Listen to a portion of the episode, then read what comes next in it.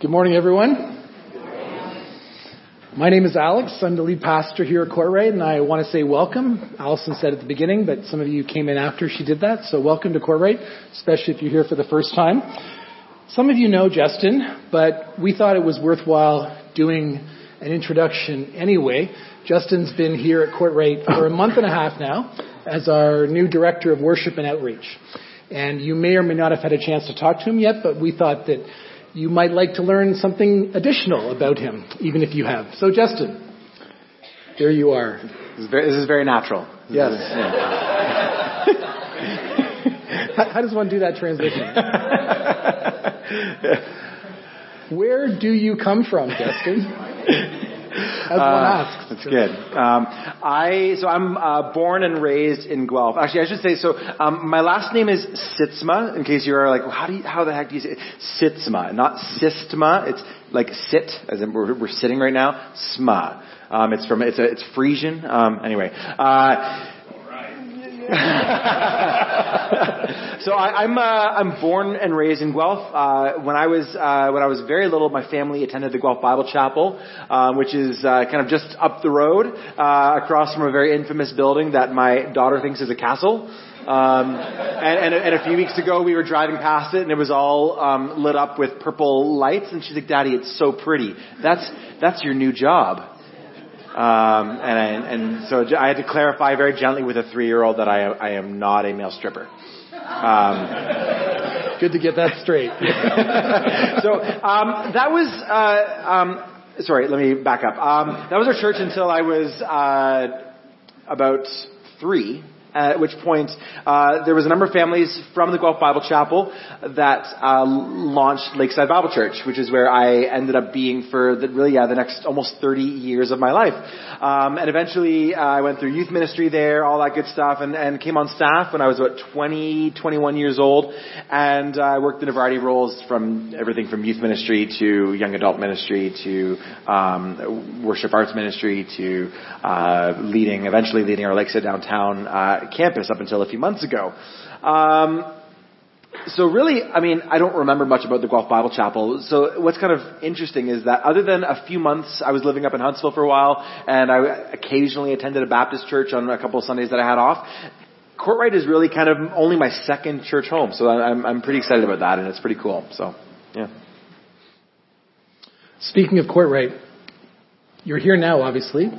Yes. I see. I see you. I I can't see you that well. I feel like I'm a little too far ahead. Yeah. I kind of think you should be up, but I guess I'm curious. I know the story a little bit, but lots of us don't. Mm-hmm. Uh, how you would describe the the process of coming to Kortright? Like Yeah. you, you were called to be here. You believe that, but what was the journey like getting here? Yeah. Well, and, and it's and it's not a very common journey to go from like a, a freewheeling non-denominational church to a Presbyterian church. It's um, that's that's generally not a thing. Um, but uh, and so um, 18 months ago, a year ago, uh, th- I was a very I was in a very different place. Um, I, and I would say I was not in a good place. Uh, I was uh, experiencing what I would call severe uh, burnout and depression. Um, and it wasn't just the, the pace of, of ministry um, and having a young family, and I was also finishing seminary. Now you're like, no, that's why you're burnt out, Justin. And I, I was actually doing that for about three years, and it was it was okay. Um, what really changed for me uh, was uh, Lakeside has gone through a lot of changes over the past couple of years. A lot of them really good changes. A lot of them really necessary and healthy changes. But at the same time, I was on staff for 12 years, and toward the end of those 12 years, I was changing too. My my views on on um, how church should operate, they were changing, and that's okay. That happens. That's what happens when we define our, our lives and our faith a little further. And so. Um, over time, what I was wrestling with internally was whether or not the way that Lakeside had changed and the way that I had changed was congruent. I was just trying to figure out whether or not these things matched up. And, and eventually, um, I, I started noticing that God was gently sort of nudging me out, and then eventually maybe not so gently. Um, so it put me to the point where I was, yeah, burnt out, had to take a sabbatical. Um, I was scheduled for the sabbatical, but I, I had to take it anyway, because if I didn't, uh, I would have been really, really in trouble. Um, and so that was last summer, kind of overlapped with Alex's actually. And uh, so Lindsay and I, we, we spent time over that period really just praying through um, what that was going to look like when we came back. Um, I, one of the one of the things we specifically prayed for was that over the course of the first two months of us being back, so August and September, we prayed that God would reveal to us whether we were to stay or whether we were to go. Um, and within two months, God did just that because uh, God is is faithful in that way. And so um, by November, I had uh, I had submitted my resignation, and I had zero prospects, which was a very very scary thing.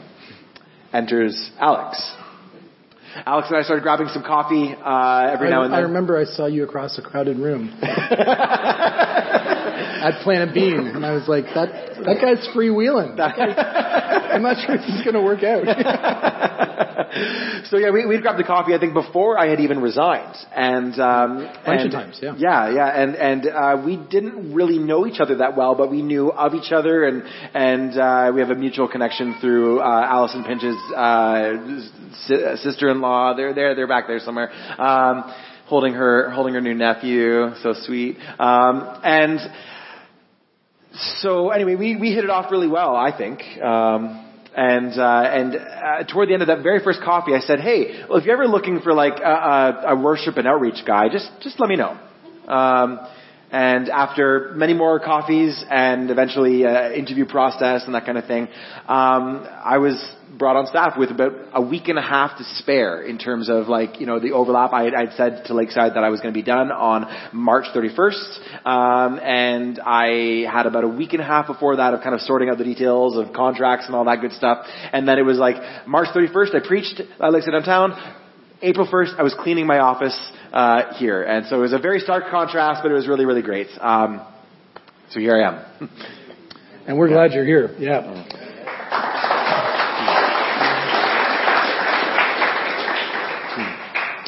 Now, rumor has it you're a freewheeling kind of guy. So my next question is, what do you do for fun? Like when you really let down your hair, what does that Justin look like? Um, so my favorite hobbies right now um, are watching the Blue Jays lose, um, and uh, yeah, I need new I need new hobbies. So actually, I, I, I the, in, the, in the first service, um, I, Alex talked about um, actually helping me find some new hobbies. We're gonna have uh, a contest. Yeah, and and so I had several people like there was a um, uh, I think it was Angeline. She came up and said, "Hey, uh, do you garden?" No. no, no, thank you. Um, do you hike? I was like, because my dog needs it. That's about it. Um, but no, the, the, the closest thing that I have to a hobby right now is uh, arguing, um, uh, getting into theological debates with people on Twitter. That's that's much to my wife's chagrin. Um, that is that is my favorite thing to do currently. Uh, but I am a big fan of uh, podcasts. I love just while I'm doing stuff around the house, listening to podcasts. Um, and and uh, lo and behold, they're often very nerdy theological podcasts as well. So if you're ever looking for something of that nature, just just talk to me and I can give you a few uh, a few of them. Um, and I'm actually planning to start my own. So there's a little hobby that I am trying to kind of get on. Um, I'm planning to start my own podcast in the next couple months. So um, I will be. Uh, if you're on social media, you might get inundated with that. Um, so uh, that'll be fun. Uh, but as a family, Lindsay and Iris, they were at the first service. Uh, but uh, we love doing stuff together. We have a, a, pool in our backyard, and so over the summer months, um, Iris is really, really, really obsessed with that. She's been asking every single day, um, "Daddy, please clean the pool." Um, Daddy, it's Daddy. There's leaves in the pool. Daddy, it's green. Um, so she doesn't quite get the fact that it's like eight degrees today, and uh, that the pool is even colder. Um, but that's all right. Um, and as well, Lindsay and I, we celebrated our 10 year anniversary last week. And, uh, so we did a little Niagara on the Lake, uh, winery tour, which was a lot of fun. And those are, those are some little things that we like to do every now and then. So, yeah. And I think another hobby of yours is hockey related, right? Is, is, I, I, I, didn't want to bring it up because uh, there's there's there's tension and uh, yeah. and and I'm trying to be unified with our with our KPC staff, you know. Um, yeah. But you know, I, I feel like we're all, all both our teams are golfing, so it's fine. Yeah, yeah, and and, and the Apostle Paul says in Second Corinthians that we are broken vessels of clay, and some of us are more broken than others. Yeah. so we'll pray for you and your habit. habit. Um, but seriously, we're we're so happy that you're here, along with uh, Lindsay and Iris. They were sitting over there at 9 a.m. Uh, and we are looking forward to getting to know you better and, and growing with you guys and uh, as a church. So let me pray for you before you bring God's word to us. Lord, we thank you that you are a God who brings the pieces together. And often our lives do feel pretty broken. It's not a joke. Um, and scattered, and we wonder how you're going to do your work of shalom making, of peacemaking, of unifying us. Um, and by your grace, you do. You show up and you create order out of what often seems to be chaos. Um, we praise you that you are the author and the perfecter of our faith, and, and you write the story of our lives from the beginning to the end, from before the beginning to after the end, um, into eternity. And, and I praise you and thank you that you brought Justin and Lindsay and Iris here to be among us, to be part of our church family. Um, and I ask you to equip Justin with what he needs to do his work leading us in worship, leading us in outreach. I pray that uh, all the gifts that we've already seen that he has would continue to grow, that you would challenge him, that you would surround him with people who support him, encourage him with new friends. So I pray for him that way, and also as he brings your word to us today, Holy Spirit, would you speak your truth and your grace into our hearts and our minds this morning? We ask it in Jesus' name. Amen. Amen. Okay, so first service, um, I uh, this is my first time preaching here, and I kept tripping over the carpet there, so I'm going to move up a few feet, um, and maybe I'll trip less. But I really, I really think we need to do something about this carpet. Um, I think we might hear a little bit about that later. uh, uh, Acts chapter 1. In my former book, Theophilus, and uh, if you're wondering who Theophilus is, we don't really know other than that he uh, was kind of the bankroller for uh, for this particular um, uh, book, and including uh, the book of Luke, the, the, the, sorry, the book of Luke and the book of Acts, which were both written by the physician Luke. Uh, they were bankrolled by this guy named Theophilus. So in my former book, I wrote about all that Jesus began to do and to teach until the day he was taken up to heaven, after giving instruction through the Holy Spirit to the apostles he had chosen. After his suffering, he presented himself to them and gave many convincing proofs that he was alive. He appeared to them over a period of 40 days and spoke about the kingdom of God. On one occasion, while he was eating with them, he gave them this command. Do not leave Jerusalem, but wait for the gift my father promised, which you have heard me speak about. For John baptized with water, but in a few days you will be baptized with the Holy Spirit. Then they gathered around him and asked, Lord, are you at this time going to restore the kingdom to Israel? And he said to them, It is not for you to know the times or the dates the Father has set by his own authority. But you will receive power when the Holy Spirit comes on you, and you'll be my witnesses in Jerusalem and in all Judea and Samaria and to the ends of the earth.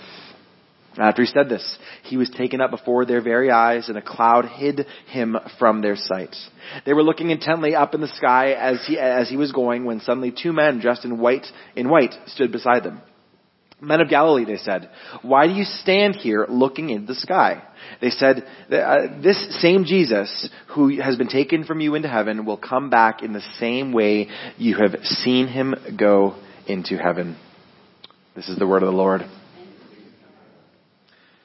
Well, it's a pretty cool opportunity. Um, finishing one series and starting a new one next week. We just finished going through the book of John, and next week uh, we will be starting a series working through um, different pieces of, of First Corinthians, exploring the theme of the Holy Spirit. And so it's a really cool opportunity to kind of have a week in the middle that's a little bit um, uh, random, but it's actually not random uh, because there's an opportunity that we have to look at kind of what happened um, that that was the catalyst to um, the Holy Spirit being among his Jesus' believers in a new way. And this is the, the moment that we're talking about here. It's really, really, really cool.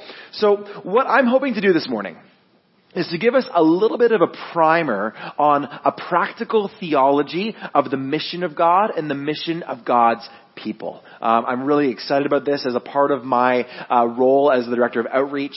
Uh, obviously, you've seen me uh, be, in my in my worship role um, on most Sundays that I've been on stage, and I love doing that. But this is something that just wells from within me from a from a deep place when we talk about the mission of God and the mission of God's people. Uh, that I, I, want us to see over time that God's story that begins in Genesis and ends in Revelation is God moving in a trajectory toward the margins, outward in trajectory, and that we as God's church are to be doing the very same thing.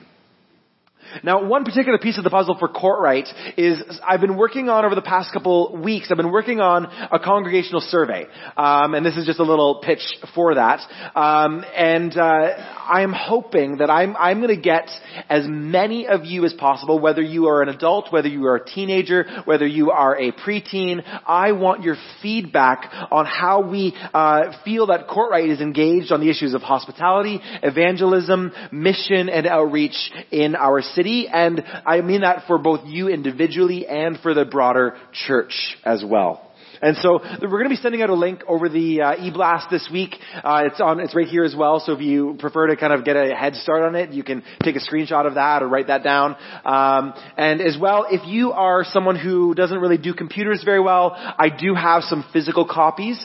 I would say that if you have the ability to do it online, I, I would prefer that just because it makes compiling data a lot easier. Um, but if you have the if you if you don't have that ability, by all means, please grab one of these after the end of the service. It'll be available available um, in, the, in the weeks to come. So um, that's just a little pitch for that. And, and the idea is that we're going to be able to look at where we see each other, how we see our church, how we see ourselves individually when it comes to these issues of hospitality, evangelism, outreach, and. Um, so I'm really looking forward to seeing what God does and through that. I, I'm hoping that it will inspire us as we think about the future.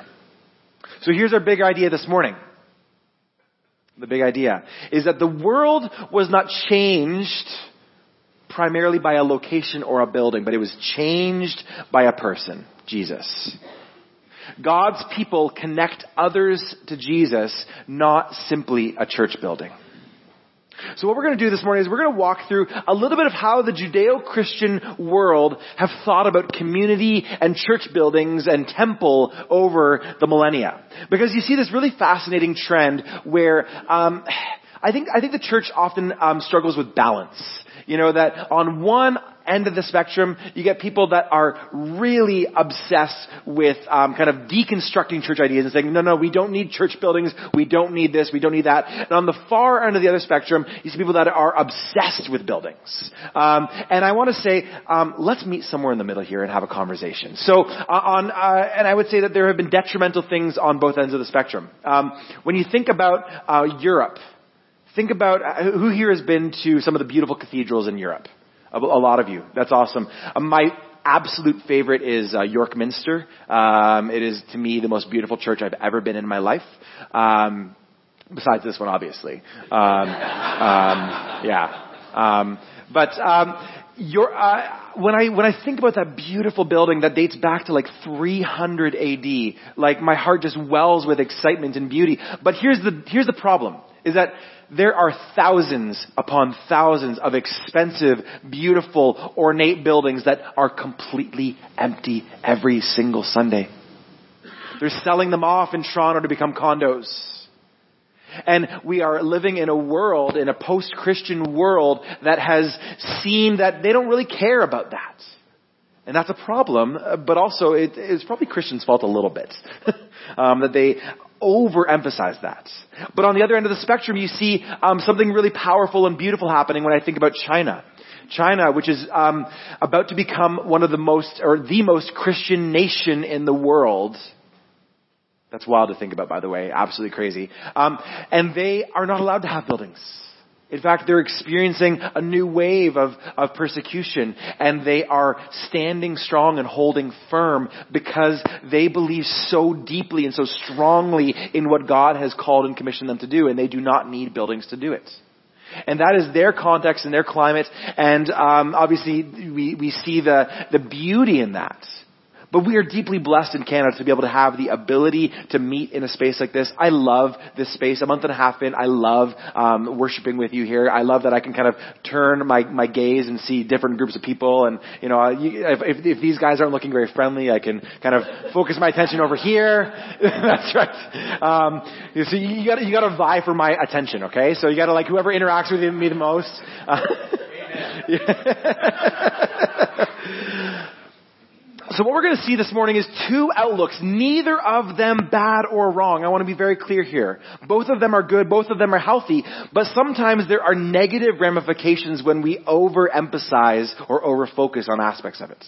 So I want to look at a man named Solomon. You will know Solomon as uh, the second king of Israel, or sorry, the third king of Israel after uh, King Saul, King David, and then Solomon, who is the son of King David. So David had it in his heart that he was going to build a temple. He was going to, build a temple for the Lord, um, or a house for the Lord, as, as they sometimes called it, um, a place for, for people to gather and to worship. But it was it was Solomon, his son, who had the privilege of actually seeing this building um, uh, come to fruition. You get to realize this vision. And Solomon was, wasn't naive enough to think that this was kind of the only dwelling place for the Lord. Um, and in fact, he says this in, uh, in a prayer of dedication over this temple. He says this in 1 Kings chapter 8. He says, but will God really dwell on earth? The heavens, even the highest heaven, cannot contain you. How much less this temple I have built. So Solomon recognizes that he can't contain God, that God isn't, um, isn't contained to a building. God is the God of the universe, not the God of Israel. He is bigger and greater than we could ever imagine. The splendor of Solomon's temple could never, ever match the splendor of our God. And he prays this prayer of dedication over this new temple, starting with recognizing our rightful place before God. And he prays that this temple would be a safe haven to all who enter, a place to pray, a place to worship. And so I want to pick it up at verse 41 as Solomon continues to uh, his prayer of dedication.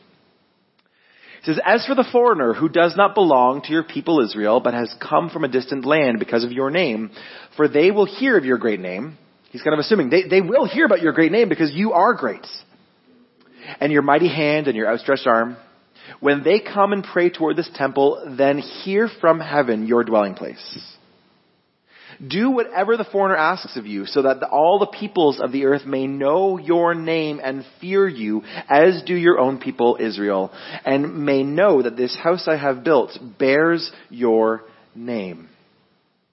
It's actually really cool if you read through um, this section of the Bible. Sometimes we tend to glaze over. If you're ever going through like a, a Bible in a year plan, you know, it gets to the bits about, um, you know, like, and, you know, they had these like cherubim and seraphim and all these like ornate details of the temple. It's easy to glaze over them, right? Um, or just to say, I'm going to just go back to the narrative, right?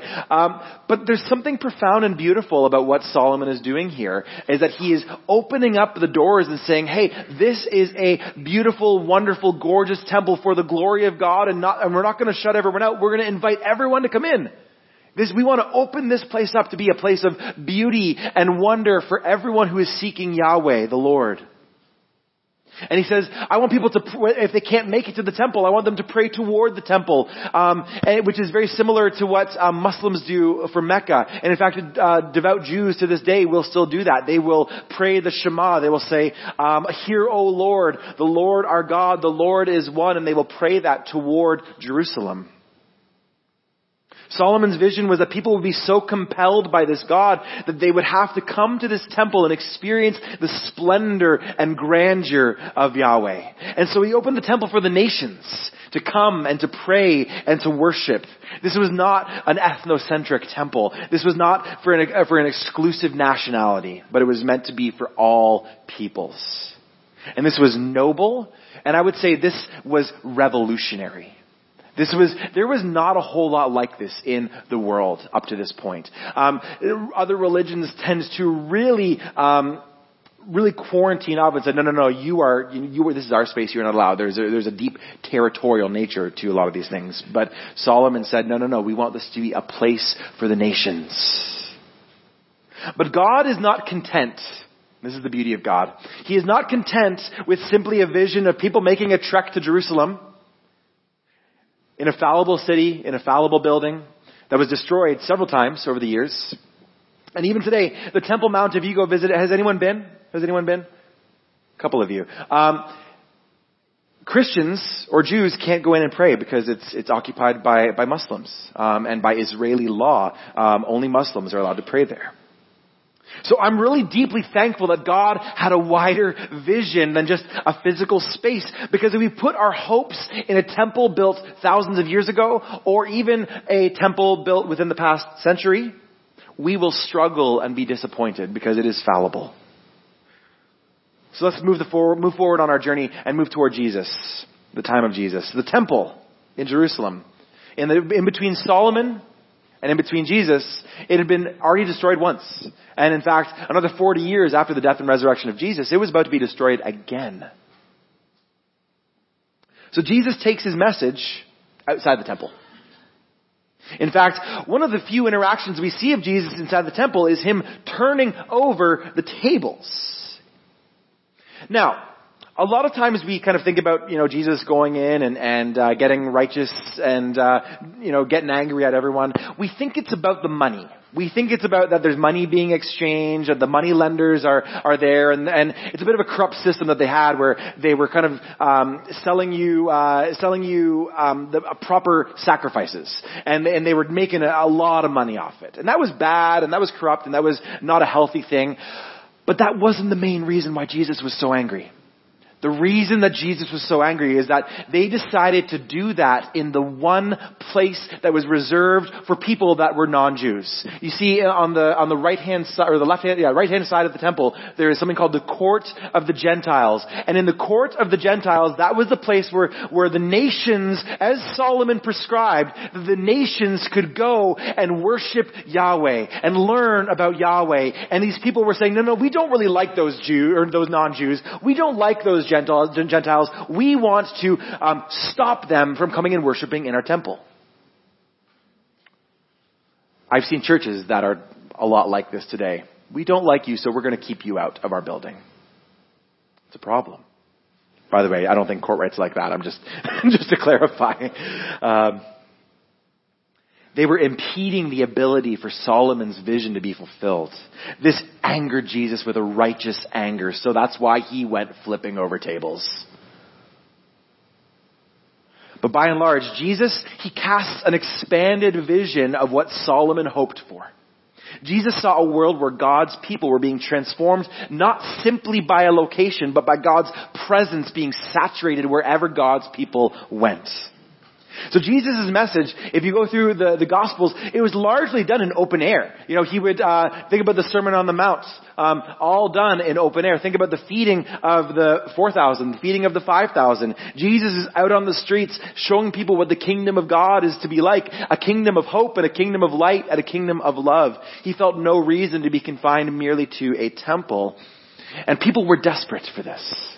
People were desperate to reach Jesus. There were people that would cut holes in roofs so that, so that they, their friend could be lowered down and healed. There were, there was a woman who, who was traipsing through and, and just trying to break through the crowd just so she could even touch the hem of Jesus' garment to be healed. They weren't looking for a location, they were looking for a person. They were looking for Jesus. They were desperate to experience the God in flesh, God incarnate. They were desperate to be changed by Jesus. None of that took place in the temple.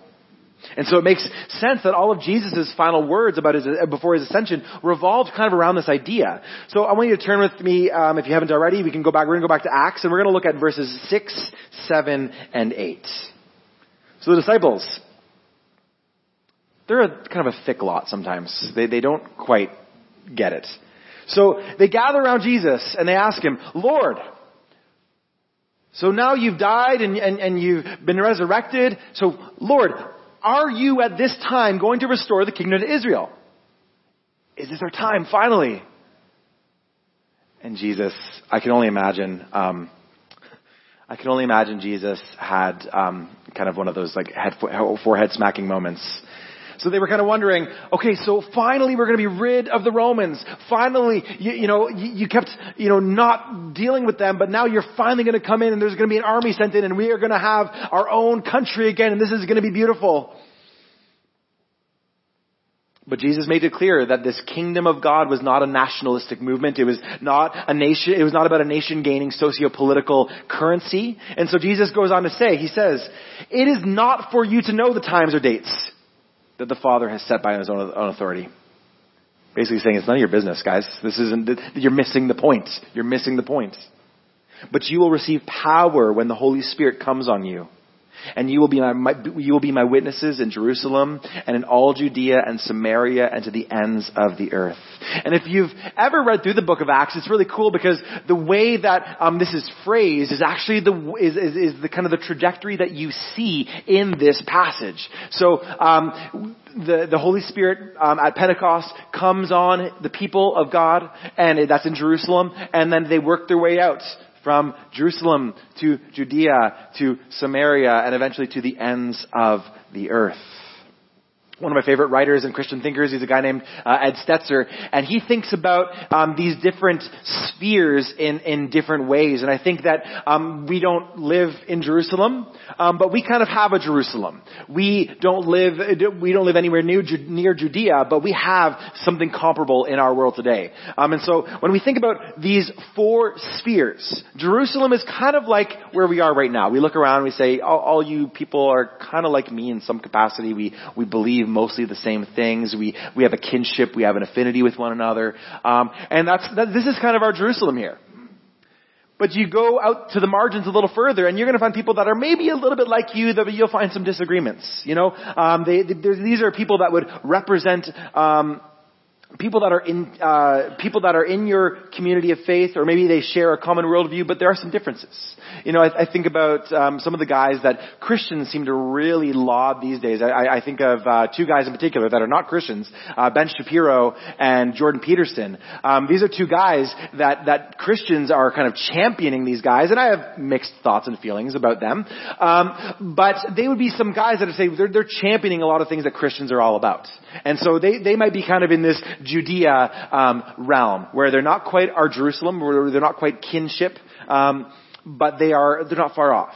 And then there's Samaria, and Samaria is kind of where we get into this contentious territory because if you'll recall, um, Samaria uh, was not a place that Jews liked to go to. Um, they did not like them. They were seen as um, kind of half-bloods. They were seen as um, stained uh, by the by the world, and so uh, this was a not a, this was not a thing, not a positive thing for them. But God was calling them to be uh, uh, to be friends and to be uh, to be people that were reaching the people of Samaria. And so this could look like people in your world, in your sphere that you do not like. People that um, across political divides, people across all sorts of uh, all sorts of other divides that um, it's I mean, this is very pervasive in our world today, right? All you have to do is go on Facebook or Twitter for two seconds and realize how divided we are becoming in so many ways.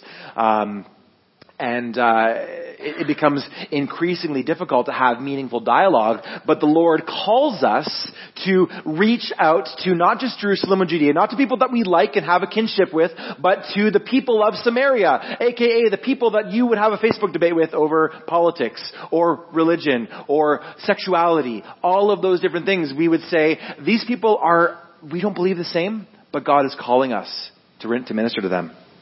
And then the ends of the earth kind of represents everything else under the sun. And what's really, really cool is that we are in a, in a country, in a moment in time, our cultural moment is that, uh, the ends of the earth, we don't always even have to go out to them because they're all coming to us. It's a remarkable time that we live in, especially when we live in Canada that is um, generally very supportive of, of immigrants and refugees. And the beauty of this is that we don't have to get on a plane and fly across uh, the continent or fly across the ocean to go to the ends of the earth because the ends of the earth are coming right to our neighborhood. All we have to do is walk down the streets it's incredible. Um, it's it's remarkable and it's beautiful actually, and it's an opportunity for the for the followers of Jesus to grab hold of. Now I want to be really clear, when we look at this, this is not a sequential order. This is not something where you say, okay, well I'm gonna just try to start to get along with the people in my, you know, Jerusalem, and then I'm gonna kind of start working my way out. That's not the point. Some of you that are followers of Jesus, maybe if you're a new follower of Jesus, you might just dive on the deep end and say, I'm gonna start reaching my Muslim neighbors. I'm going to start. Um, I'm, I'm going to, you know, do some mission work overseas. I have some friends that were um, they were mission workers in uh, northern Africa, uh, working along working along uh, Muslim people in uh, in a country there, and uh, they dove off the deep end in a profound and powerful way. And uh, it's remarkable the work that God did in and through them. So this is not some sequential order of like, okay, once I finally have learned how to love, you know, all of the people in Judea and Samaria, then I can kind of work my way up. This is not how that works. What Luke, the writer, is describing, what he's describing here is what I'm going to call the reversal of temple theology. That before, the hope was for people to come to us. But through Jesus and the Spirit, we now go to them. Now, the beauty is, when we build these connections and these inroads, the, the, the beauty is that they actually often do, because they want to be part of community. Community is a beautiful thing, and, and it's an opportunity that when we build these inroads, that there's a chance that they might be a part of what we have here. But the big question is, how do we accomplish this? How do we accomplish this? This is not an easy task. This is um, one of the most difficult things that Christians will deal with. And as I, I'm sure we'll find out with some of the results from this survey, um, I'm sure that there are lots of you across this room that are deeply struggling with, I don't know how to do this. I don't feel equipped to do this. I feel super nervous. I don't even know that, that, that it's my role to be reaching my neighbors. So the metaphor that I kind of came up with um, for how we do this is that we become mobile temples. So go back to the picture of the temple. Um, imagine that temple with wheels on it. That's us. And actually, um, Christina, uh, one of our one of our elders on session, she came up to me afterward and she said, "I had a picture, and this is way better than my analogy." Um, she said, "I have a picture of um, of everyone on segways," and I was like, "Yes." I already like this. So I have a picture of everyone on segways, and um, and and when we go to church, it's like plugging it into the charging station. I was like, why didn't I think of that? But that's why we need community. so we become mobile temples or segways, whatever you prefer by being temples that are not affixed to a location, but that are constantly moving towards Samaria and the ends of the earth. The Spirit of God was initially thought to um, reside in the Holy of Holies, behind that curtain there. That, that there was like a concentrated Spirit of God there um, in the Holy of Holies, hidden behind a veil where only priests were allowed to go. But Jesus, in His death and resurrection, He tore that veil and He opened up the world to the presence of the God of the universe. And Jesus sends us the very Spirit of God to dwell in His followers so that we can embody the Spirit of the temple. The heart that Solomon had. The heart that Solomon had was a good heart. It was very, very revolutionary for its time. But now it's realized in a new way for a new age because God works in new ways. No longer do people need to come to a temple, but rather the temple can go to them. This is again even more revolutionary. This is um, I don't know if there's any physics nerds in the house. Is there any, anyone that's like you know physics? Okay, so um, I might get this wrong, Mark, and you can you can correct me later. But there is um, there is something called uh, centrifugal and centripetal force. So if something has centripetal force, it is moving inward. Um, is this fairly correct? You can, you know, don't don't correct me now, Mark. Um, it's too late. It's too it's too late. So imagine a roller coaster. Now, um, how many of you have ever seen a roller coaster when um, it's been stuck, like in the rain or whatever, in the middle of the loop? Right? You ever seen that where they're like they're like right where they are, but they're stuck. They can't move any further. Um, that's what the harnesses are for, right? The harnesses are only there for events like that because the reality is, um, if you went on that loop to loop without the harness and did it as it's supposed to do, um, you will stay in because of cent- uh, centripetal force. Uh, it's, it's keeping you inward. However, um, I want you to think about, uh, look at this Porsche. It is rounding a bend, and when you are going this way, your body, which way does it go? Outwards. So, there's a basic primer, and I'm probably wrong, but the basic idea is that there is something that is moving inward, and there's another that is moving outward. So Jesus gives, these, gives us the ability to see that His work is not confined by proximity. And Jesus is encouraging us and saying, we need to stop focusing on the inward and look toward out. But old habits can die really hard. Jesus had this incredible new model, but we keep going back to the old one. If you grew up in church, um, you might have heard a little song. Uh, it's "This Little Light of Mine." I'm gonna let it shine. Um, yeah. It's a problem. Jesus calls us as these mobile, mobile temples to be the light of the world. He says these words in uh, Matthew, Matthew 5, yeah. He says, You are the light of the world. A town built on a hill cannot be hidden.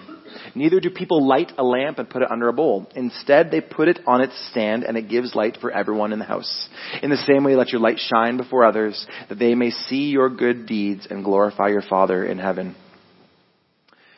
My fear at times is that we become a people that, you know, we get together Sunday morning and we let our light shine. We, maybe, maybe we're like, you know, praising God during worship and that and whatnot, and that's all well and good. But then when we go to our spheres outside of Sunday morning, that that, um, what do they talk about? That one verse of that song, like the, they, they you know, put a bushel over it or whatever. Like, um, it, that that's us. And that's not the design that Jesus wanted. That is not the vision that Jesus was putting forth. Um, there's a guy named John Wesley. He was the founder of the Methodist movement in the 1700s, and he famously said, "The whole world is my parish." He was struggling with the stagnant faith of, uh, of the Anglican Church at that point. They'd been around for a couple hundred years, and and he looked at them and, and kind of felt like they had lost the plot a little bit. And so he, um, as a part of his passion, went outside of their community and was did did a lot of like open air preaching. Um, he, uh, he he did a lot of kind of revival type things, and it was very very remarkable the, the way it uh, the way it all went about. He connected people to Jesus. That was the first thing he did. He connected them with them Jesus, and then what was cool is that then the churches, physical buildings, and and you know otherwise, that is when they started spreading up. So connected to Jesus first.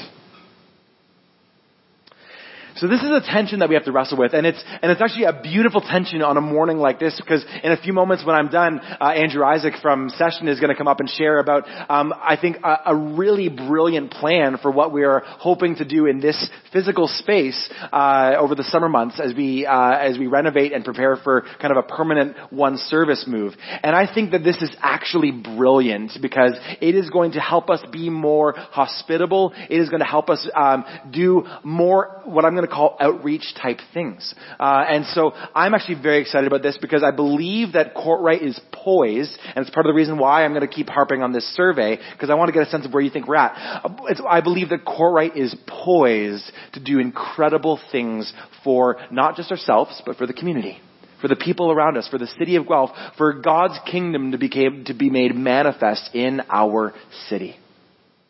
And that we can do that through the building that God has so richly blessed us with. And I believe that there's a lot of potential there. I think where we get lost is that we can occasionally, um, I should say, we, we can occasionally put church in, in the wrong place.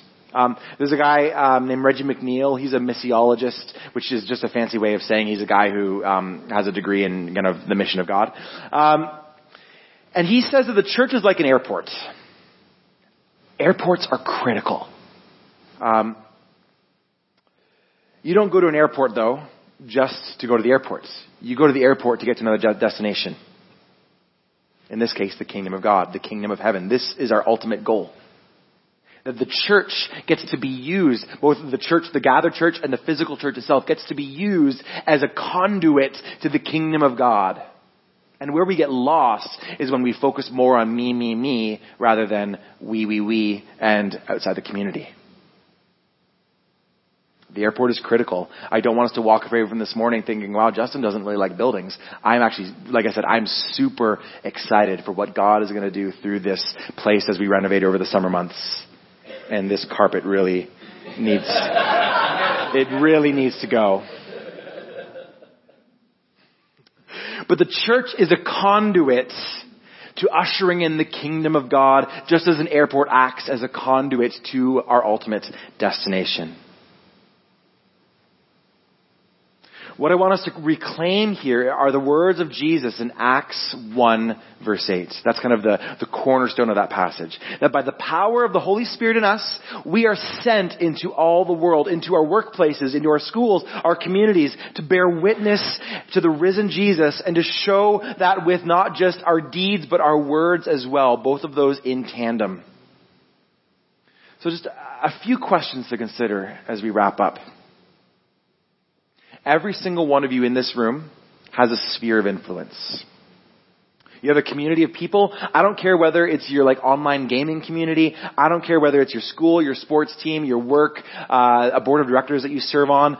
Every single one of us has a sphere. And I want to know what some of those are, which is one of the questions I ask in our survey. I want to know what those are. I want to know where your spheres of influence are, where you are serving, where you're spending your time. This week I want you to reflect on whether you've been utilizing those spheres to their full potential. Now I'm not talking about making projects of the people in your, in those spheres and saying, oh, I'm gonna, I'm gonna convert them, because that's not your job. That's the Lord's job. However, are you listening and, and, and ready for the Holy Spirit's nudges when they come? Are, are you ready when, when God is prompting you to say, I, I, I need you just to tell that friend that you're praying for them or that person that you are, um, uh, that, that you are just wanting to see how they're doing. And that would be super awkward if you're in the middle of like playing, uh, like Halo or something and, and, you know, you're talking with someone over the, one of these things. Um, but I think in most spheres that there are opportunities for you as the people of God to show your, the love of Jesus in tangible, in spoken ways. This will mean sharing our faith in what I'm going to call supernaturally natural ways. It will mean being generous with our time and our resources. It will mean expressing in tangible ways the character and the person of Jesus. So the question is this. How can we be better stewards of not only this building, but of the social spheres that God has placed us in individually? The gathered church, or again, this is like our opportunity. I, I love Christina's little um, uh, metaphor there of the churches where we kind of plug in, and then the Segway we get to ride it the rest of the week. We get to be mobile churches, mobile mobile temples. So, what social spheres has God placed you individually in that He wants you to think on how to have a better impact in? We don't do church just to do more church. We don't have programs just to have more programs. We don't have events just to do more events because we need to fill our calendar. That's not being a good steward. The church is a conduit to Jesus. And are we, the church, going to do this, whether we are gathered here or scattered throughout the week? I will say this and then pray. You are a Holy Spirit filled temple with legs or wheels, whatever, whatever you prefer. So start, start living like it. You are a Holy Spirit filled temple with legs. So live like it. Let's pray. Thank you, Lord, for the opportunity uh, for your word to permeate into our hearts and minds. I pray that as we reflect on what has been said, I, as we reflect on the words of Jesus being filled with the Holy Spirit to go out, God, I pray that we would take seriously our spheres that you would allow us to just uh, to just really think deeply on how and how and when and where and why we are going to um, just have a deeper and greater impact on our uh, on our community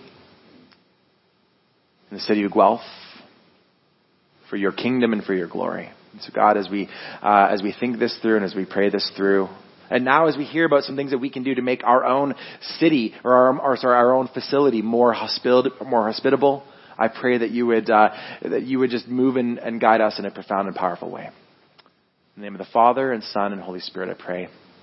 Amen.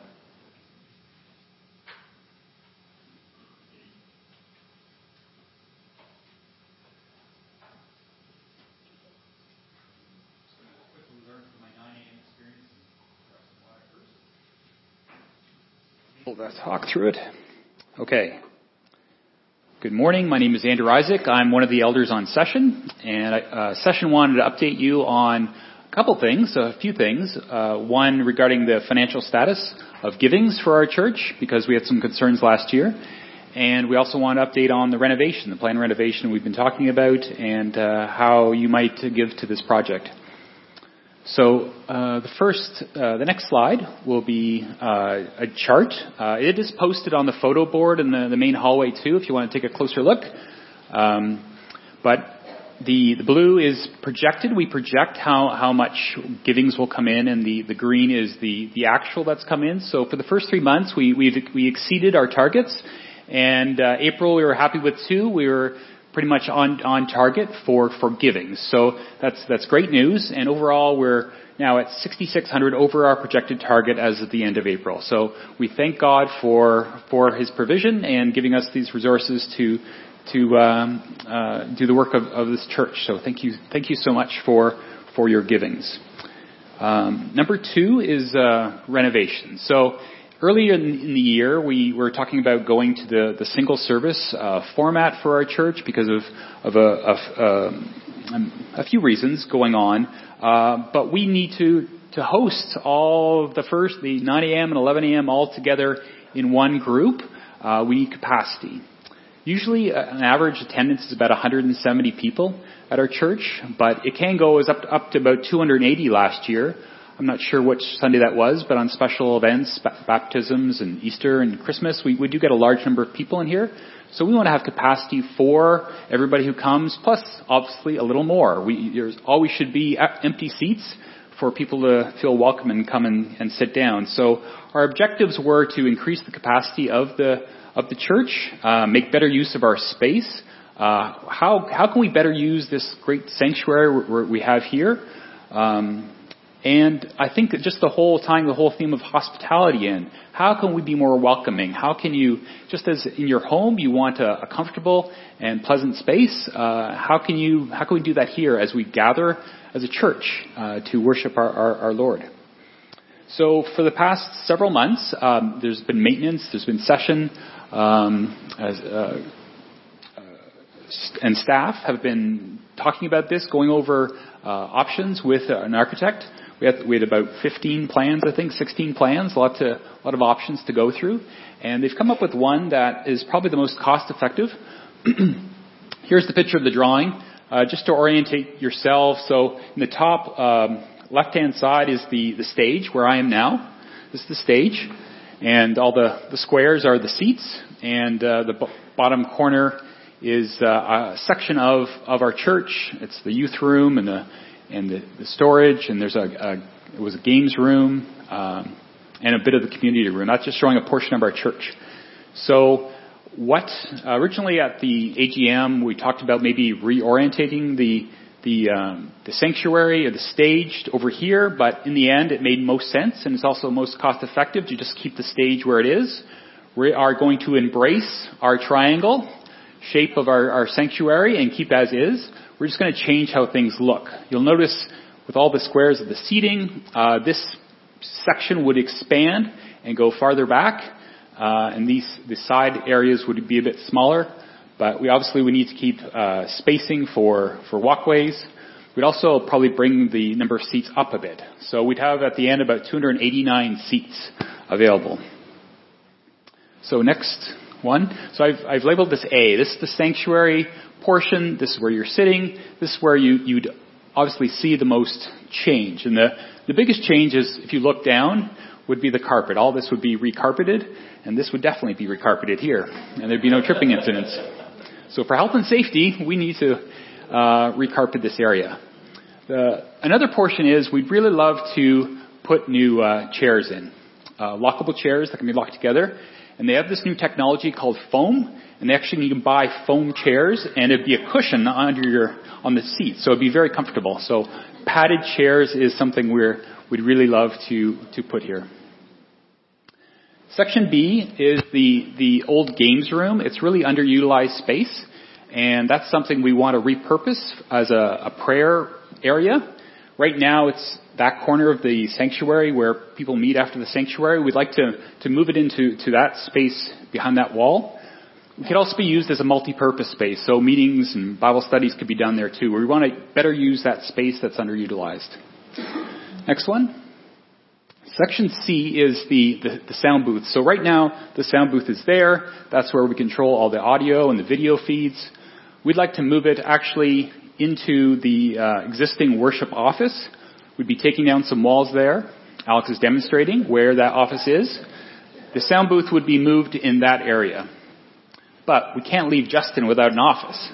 So that office would be behind that wall of the sound booth. What's that? Okay, mobile temple. We just plug them in. Okay. But there will be an office uh, over there, and that's how we'll be reutilizing the space. Um, yeah, I think that's the, the, major changes that are they're going on. But obviously, there is um, well, how's it all going to get done? How will that be? How quickly can this happen? Our objective is to get it done by September. So when we gather back after the summer holidays, uh, most of this would be done. That's the plan. Uh, it may require some services in the gym while there's some, some construction dust going on here. It may require um, no video on the screens. Might have to use hymn books or just from our, our memories of our the good old hymns. Um, and there might be uh, sound, sound issues too, but for a couple weeks. But I think we can adjust for the bigger bigger vision of the, the change. Next slide. So how much does it cost? Well, we wanted to be transparent. This is our current estimate, about $110,000 for these changes. You think um, you kind of wonder how that, that number gets up so high, but when you start coming up to these line items, uh, there's a lot to, to go through.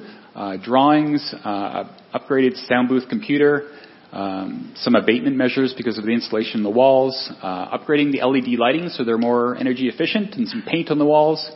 Obviously, the architect and engineers, uh, their assistance. Uh, for those who uh, have problems with hearing, we want to enhance the provision for uh, hearing aids uh, so they can, can better hear what's going on. Uh, there's obviously electrical work, moving some some panels around. Um, when we expand the space, you also have to look at the HVAC, which is the heating and ventilation and air conditioning. That has to be looked at. There it is, the carpet and baseboard, and the structural work of removing the walls at the back. Uh, the last two items are something we're putting as provisional. Uh, the reuse of the folding wall. There is a folding wall that's that's right at the back uh, in the youth room, and we'd like to move that perhaps into the east pod so we can make better use of that space and we can divide up into two rooms when we we don't need a, such a large space. And again, the, the stacking lockable padded chairs uh, are something that we, we we'd love to make happen. It's just not right on the the top of the list. We want to get everything else done and then put these uh, padded chairs in. So that's that's uh, how it comes up to about 110,000 uh, hopefully, this is the a close estimate. We're still working on some numbers, but that's to give you an idea of what's going on. Um, I did want to tell you that the elders have decided to already pledge their amount of uh, about $15,000 to this already to get the ball rolling, and I believe somebody else has already given $500. So we're we're starting our way to uh, giving towards this project. Next slide. Um, so special givings. This is how we're going to fund this project. We want to have a, a special offering in a couple weeks. You can put the next slide up. So th- these are the ways to give to this project. There, the one is online. You can use your credit card. Go to uh, Kortright Church, click on giving, and just type in renovation so we know that's where it's designated. You can give there. There's also going to be a special giving Sunday in two weeks. So we'll, like we've done previously, we'll have an offering right at the beginning of the service for for the, this this project. People are able to give. There'll be special envelopes you can put your check in, and then at the end of the service, we'll we'll announce how much we've raised. Um, and you can feel free to post date your checks uh, to the end of September if if you need to do that. So all this information, I, I, I do have made it available as a little brochure. It's called Building Building for Our Future. It's on the table at the back in the community room, but I've also got extra copies here shows you the, the, the drawing and where the, the money's being allocated. So if you want more information, also shows you how to, how to give. Um, if you have any questions about this, feel free to talk to myself or for Ken Phillips. And uh, also, I'd really like to ask you for prayer. Renovation projects can be big and a little, little scary. Uh, there's always unexpected things. We don't want unexpected things, but I, I pray that you'd, the permits would go well, the, the negotiations with the city for those permits, uh, hiring contractors, that there would just be no hiccups. I'd really ask for your prayer in, in, for this renovation. Thanks for your time.